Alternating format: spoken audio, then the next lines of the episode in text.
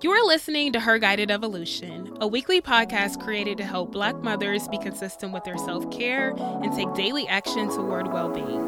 I'm your host, Shanice Jones Cameron, a mom of three, wife, and PhD student. I created the show to connect you with tools and resources to help you commit to a healthier lifestyle, manage stress, and prioritize your personal growth. Now, let's start the show. Hey, welcome back to Her Guided Evolution. And for today's show notes, you can go to herguidedevolution.com forward slash episode 12. So, for today's podcast episode, I want to offer you seven productivity tips that I hope will help you as you are working from home. So, considering our current bizarre time, I know a lot of us are still working from home we may be trying to navigate working from home as we are confined in the house and have all of the distractions that working from home offers us. And I know it can be difficult for a lot of people to still get things done, especially when you don't have access to like a coffee shop or your office or really just a quiet, relatively distraction free space. So, that is a challenge for a lot of us.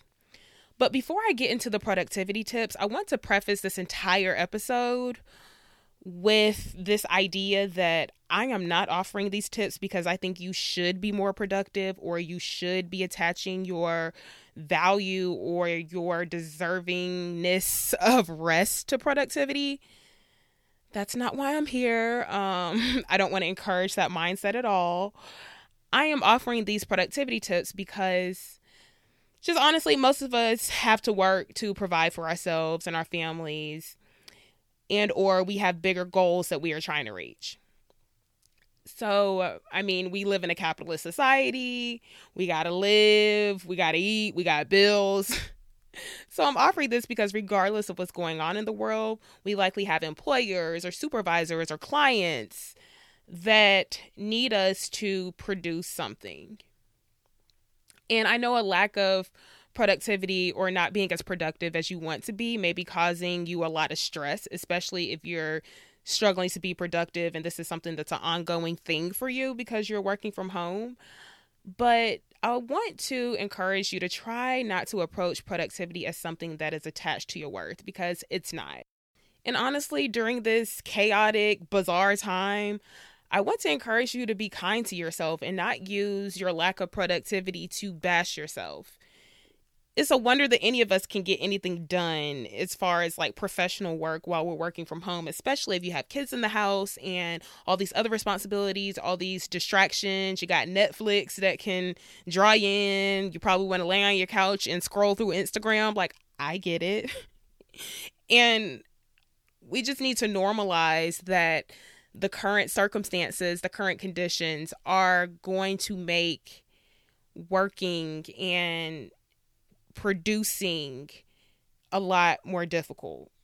So I don't want any of this to be taken as you need to be more productive, you should be more productive, so much as I'm trying to offer these tips in hopes that it may help you get more done and help you feel a little less stressed if you are trying to navigate working from home.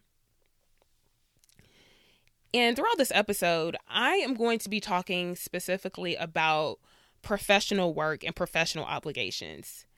However, I want to point out that domestic work, so like taking care of your kids, cleaning your house, doing laundry, that is also work and that should be valued as such. So in our society, we don't often consider housework to be quote unquote work and it's connected to like the devaluation of female labor and black women's labor is a whole other added layer to that and that's another conversation but I just wanted to point out, and I think it's important to point out that domestic work is absolutely work. And if you are home trying to take care of your kids, or even just trying to keep the house in one piece. You're probably doing a lot more work than you're giving yourself credit for. So I just want to point that out. Domestic work and domestic labor is absolutely work. So even if it's not professional labor, just I want to put that in context and encourage you to give yourself credit for what you're already doing. So, as we are proceeding with this episode and talking about work in the context of professional work, I want to stress once again that your productivity does not equal your worth. It has nothing to do with your worth or your value.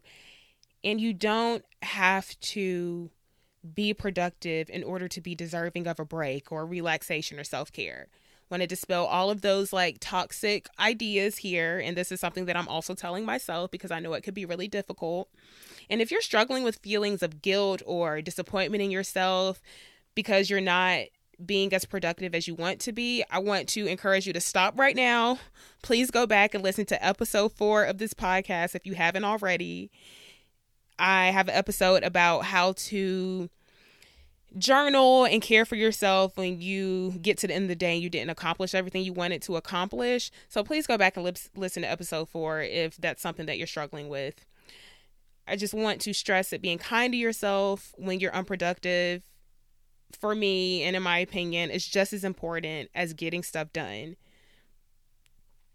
And I don't think that it serves you to drag yourself for all the things you meant to do but didn't follow through on because ultimately that's probably not going to help you get your work done if you're coming from this place of like self-loathing and disappointment so please take a moment to just consider that and i want to approach this episode with that spirit in mind so the first tip that i want to offer you to help you be productive while you're working from home is first and foremost, I want to encourage you to manage your mind. So, your inclination to procrastinate is coming from your mind. I think that's really important for all of us to kind of consider.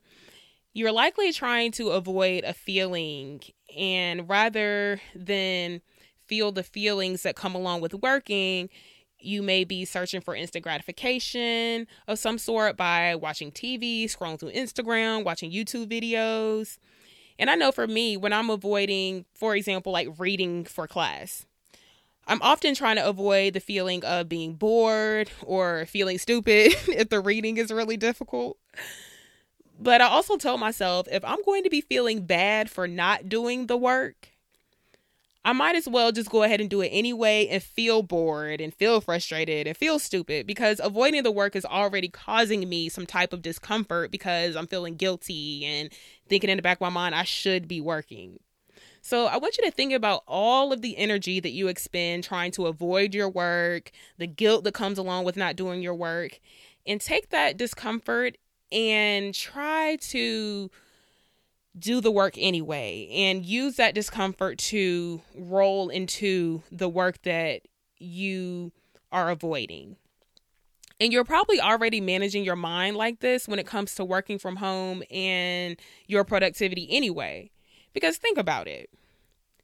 How often do you actually feel like working? If you're anything like me, I'm guessing not much at all. so you're already doing this on some level. You're doing that mind over matter and working even when you don't feel like it. So I just encourage you to just build on that. I think about it as if you are strengthening a muscle. That muscle where you can acknowledge your thoughts and your feelings and act in a different way despite how you feel. So with managing your mind, you can focus on the actions that you want to take rather than getting caught up on the thoughts and the feelings. This is a lot easier said than done. But for example, you can have a thought that says, Ugh, I just don't feel like doing this, and have those really like uncomfortable feelings of not wanting to get started on work. But you can absolutely take the action and do the work anyway. And in my experience, the more you do this, the more you acknowledge your thoughts and then just do basically the opposite of what your thoughts are saying and just do the work anyway, it gets easier over time in my experience. So I want to encourage you to manage your mind first and foremost as you are working from home. So, my second suggestion is to break down tasks to their smallest form and just start somewhere. So, starting is often like the hardest part for me when I really don't feel like doing anything, I will break the task down to its absolute smallest part just to feel like I accomplished something. So I'll jot down a few notes or ideas for an assignment or a paper on my phone when I'm with my kids when they're eating a snack.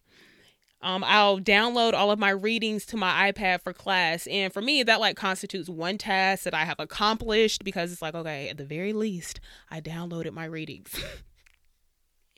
and think about some ways that you can prepare to do your work or those little small tasks that give you some momentum. Because the key here is just starting getting some momentum feeling like okay at least I have bypassed that hurdle of actually getting started. So, open all the documents that you need to reference on your computer. Respond to that email that you've been putting off. Give yourself five minutes for that. Make an outline of the small tasks that are required to complete that bigger task. Doing these little things can help you get started even when you don't feel like it. So, break down the tasks to their very, very smallest parts and just start somewhere because that'll help you build some momentum.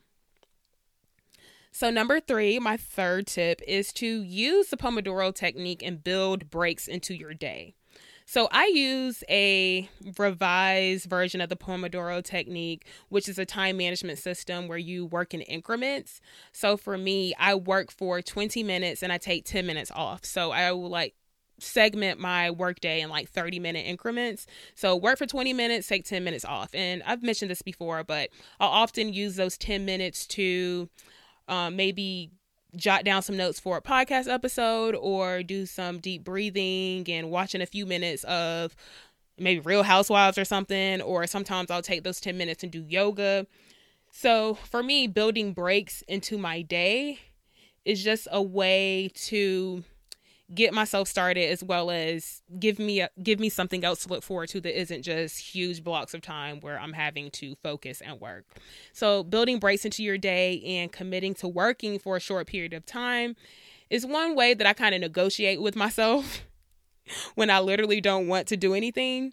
And oftentimes I do the 20 minutes on, 10 minutes off. But sometimes if I'm really not feeling it, I will make a deal with myself and be like, okay, just focus on this for 10 minutes. You can do this. And then after that 10 minutes, you can take a break. and usually that's all I need to kind of get started. And oftentimes I'll end up wanting to work longer and skip my breaks because I kind of get into a flow and I'm like, yeah, okay, I'm about to get this done.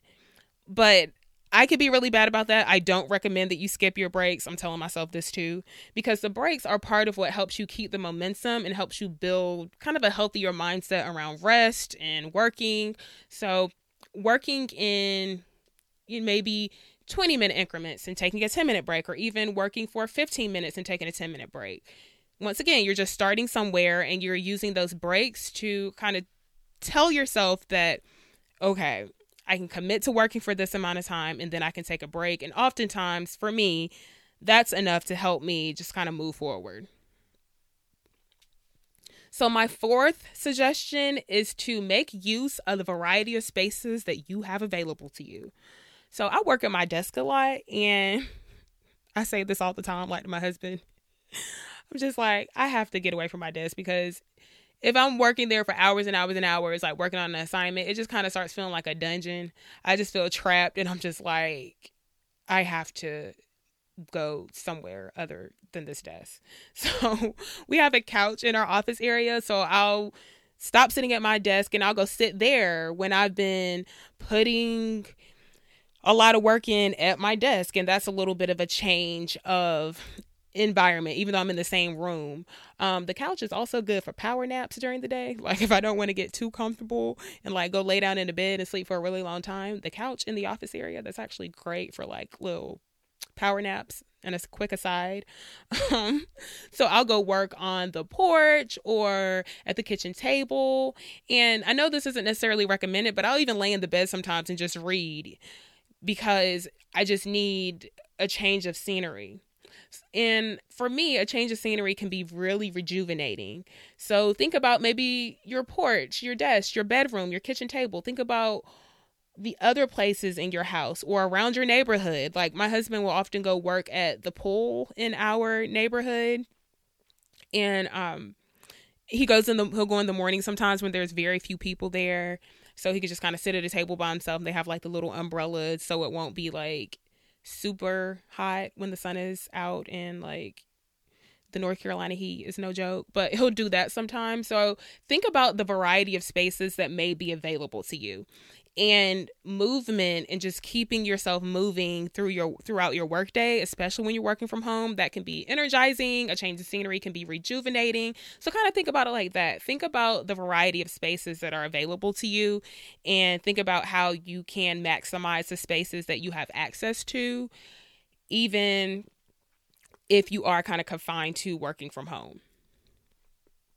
So, the fifth productivity tip that I have for you is to listen to instrumentals. Listen to instrumental music. So, I listen to instrumentals all the time when I work because for me, it's less distracting than music with words. And sometimes I listen to music with words, um, but a lot of times I tend to just kind of go with the instrumentals because I find them to be less distract- distracting. Um, I listen to chill hop music. I listen to relaxation music. I listen to meditation music classical music sometimes, but that's not really my vibe. Um, I will break out the Disney instrumentals and Halloween instrumentals and Christmas instrumentals because I'm a nerd. um, I mean, I love like sometimes I'll listen to like the City Girls or something like that, but especially when I'm writing, I just need to listen to something that will help me stay focused. And a lot of times like those songs or like those R&B jams or the rap that I want to listen to, a lot of times those can be a little bit distracting because I want to sit and I want to like sing to those and I'm like, no, I need to be focused on Foucault right now. Um but instrumentals in my experience can be really helpful. And I've also found that one way that I procrastinate is looking for the right playlist or the right song. So for me, this works best when I have a few instrumental playlists that I can refer back to and just start working immediately. Like, okay, I see that my brain is trying to go searching for a playlist to listen to. As a matter of fact, let me go back to this lo fi chill hop playlist that I was listening to the other day. So that kind of cuts down on it. So listening to instrumentals is really good for me. It may help you as well to just kind of have music that doesn't have words that can kind of help you stay focused. So, number six is to multitask when you can, but beware of splitting your attention. So, from what I understand, there is research out there that says multitasking is just not ideal because you end up like not being able to focus on a particular task, so it ends up taking you longer. I've said this before, your girl has to multitask. I got 3 kids, I'm working on a PhD. I have to multitask. so, when the kids are eating dinner, I'll like take a moment to like jot down some notes for a paper or like in the past i've taken like times when i'm with my kids and i have like a few down moments to respond to emails. I don't necessarily recommend that because that for me that hasn't necessarily been the best because i've misread some emails and sent out replies. That really didn't make a lot of sense because i was distracted like stopping and trying to tell the kids not to throw their food on the floor. So just think about when you're multitasking some work will lend itself better than others to multitasking so, making lists or drafting an email that you plan to send later is a good task that you can kind of work on as you're doing something else. If you have any sort of organizing or mindless work that needs to be done, these are good tasks that you can do when you have a few minutes of downtime or if you want to combine like those little mindless tasks with watching TV or listening to a podcast, you're still moving forward and doing something. So think about how you can multitask, but just beware of splitting your attention. You may not want to multitask when you are having to directly interact with or indirectly interact with someone like sending a final email or anything like that. So multitasking is great for like drafting and organizing and those kind of mindless tasks that you can do and still can help you kind of get something done in those moments. So the last productivity tip that I have for you is to beware of how you procrastinate and the things that you do to procrastinate. This can be real helpful. So, I procrastinate by going downstairs for coffee and snacks. And because I recognize this about myself, I'll often make sure that I have more than enough snacks and drinks that I need to continue working, or else I'll be downstairs like playing with my kids and just going back and forth to the pantry, So just being aware that that's oftentimes how I procrastinate. Like I now have an Ember mug, which is a temperature control mug. Like I'm a gadget geek for sure. So I love like little odd like gadgets and electronics and technology. I truly do. So I have an Ember mug, and my Ember mug is like this temperature controlled mug that my husband got me for Christmas last year, and it has helped me save so much time because I would often go downstairs and have to reheat my coffee like eight times because it takes me forever to drink a cup of coffee. And that was one way that I would procrastinate. Like, I noticed, like, okay, I procrastinate by drinking coffee very slowly and then going to the microwave and heating it up. so my Ember mug has pretty much like wiped all of that away because I have my Ember mug, I sit it on the coaster, and my coffee will just stay warm for hours. So I, that's one way that I was procrastinating that I don't do anymore because I'm able to kind of see, like, okay, I was spending that time procrastinating. Here's a solution. And I'm not saying that that's that particular solution is going to work for everyone because honestly, gadgets are expensive, and I know everyone may not have the desire or the resources to buy things like that. But the main thing that I'm trying to communicate here is just to make sure that you're just kind of aware of how you procrastinate. Another thing that I do is I'll put my phone on do not disturb because I know I'll stop and read a text message or answer answer calls from my mama. like I'll call like I can return calls when I get to a stopping point, but anytime you're breaking that flow and if you already know that you are susceptible to procrastinating in that way, that's something that you may be mindful of and kind of try to counteract as you're going into a work session. So you may procrastinate by watching TV. So you might change where you work so you have less access to your TV during the day or maybe your phone if it's Instagram that is distracting you or Facebook. If you notice that you're not getting dressed until noon and that's one way that you procrastinate because you're like, okay, well, I'm not really dressed, so I'll just kind of hang around in the morning. And once I get dressed, I'll go ahead and start working. If that's you, one of the things that you can do is maybe tell yourself, like, okay, instead of getting dressed at noon, I'm going to get dressed at nine o'clock. So just be aware of the things that you do to procrastinate so you can try to kind of reorient your brain and kind of take those actions to help you avoid how you are procrastinating. So that's the seventh to beware of how you procrastinate, kind of try to plan ahead to help yourself stay focused. So for this week's introspection segment, I am thinking about my episode from last week and just kind of how it felt to be vulnerable last week's episode was very difficult to record. Um, vulnerability is not easy for me. I tend to be a private person, and to admit that I was struggling in that way and to disclose my mental health issues, it was it was kind of difficult. But I just really appreciate the people who reached out to me and said that they could relate and that my transparency helped them because that made me feel a lot less weird about it. And I just felt like it was important to share because I think on a human level, that's how we can connect to people. Vulnerability can definitely make you feel exposed and like you're opening yourself up to be judged and a criticism. But I also think that very few people are happy all the time. a lot of us are dealing with this bizarre and chaotic time the best that we can. And I think we get through that if we are leaning on our support systems and letting people know like okay girl last week was actually really tough or today has been really tough. And just learning to care for ourselves and learning to stay in the moment and finding gratitude where we are i think that is how we can just navigate this very bizarre and scary time. So for this introspection segment, I want you to think about someone you love and who you are really grateful for and tell them that you appreciate them. And I encourage you to do this because you never know who in your life might be struggling. You never know who in your life could really benefit from hearing those words like, I love you, I appreciate you, I'm grateful for you, I appreciate you, and everything you have helped me with or done for me. Like, you never know who needs to hear that. So I encourage you to just share a kind word and express your gratitude for someone. Check on your strong friends, be vulnerable with them if you're struggling. These are things that make us human and help us build connections with people who mean the most to us. So that is all for this week. Take care and be well.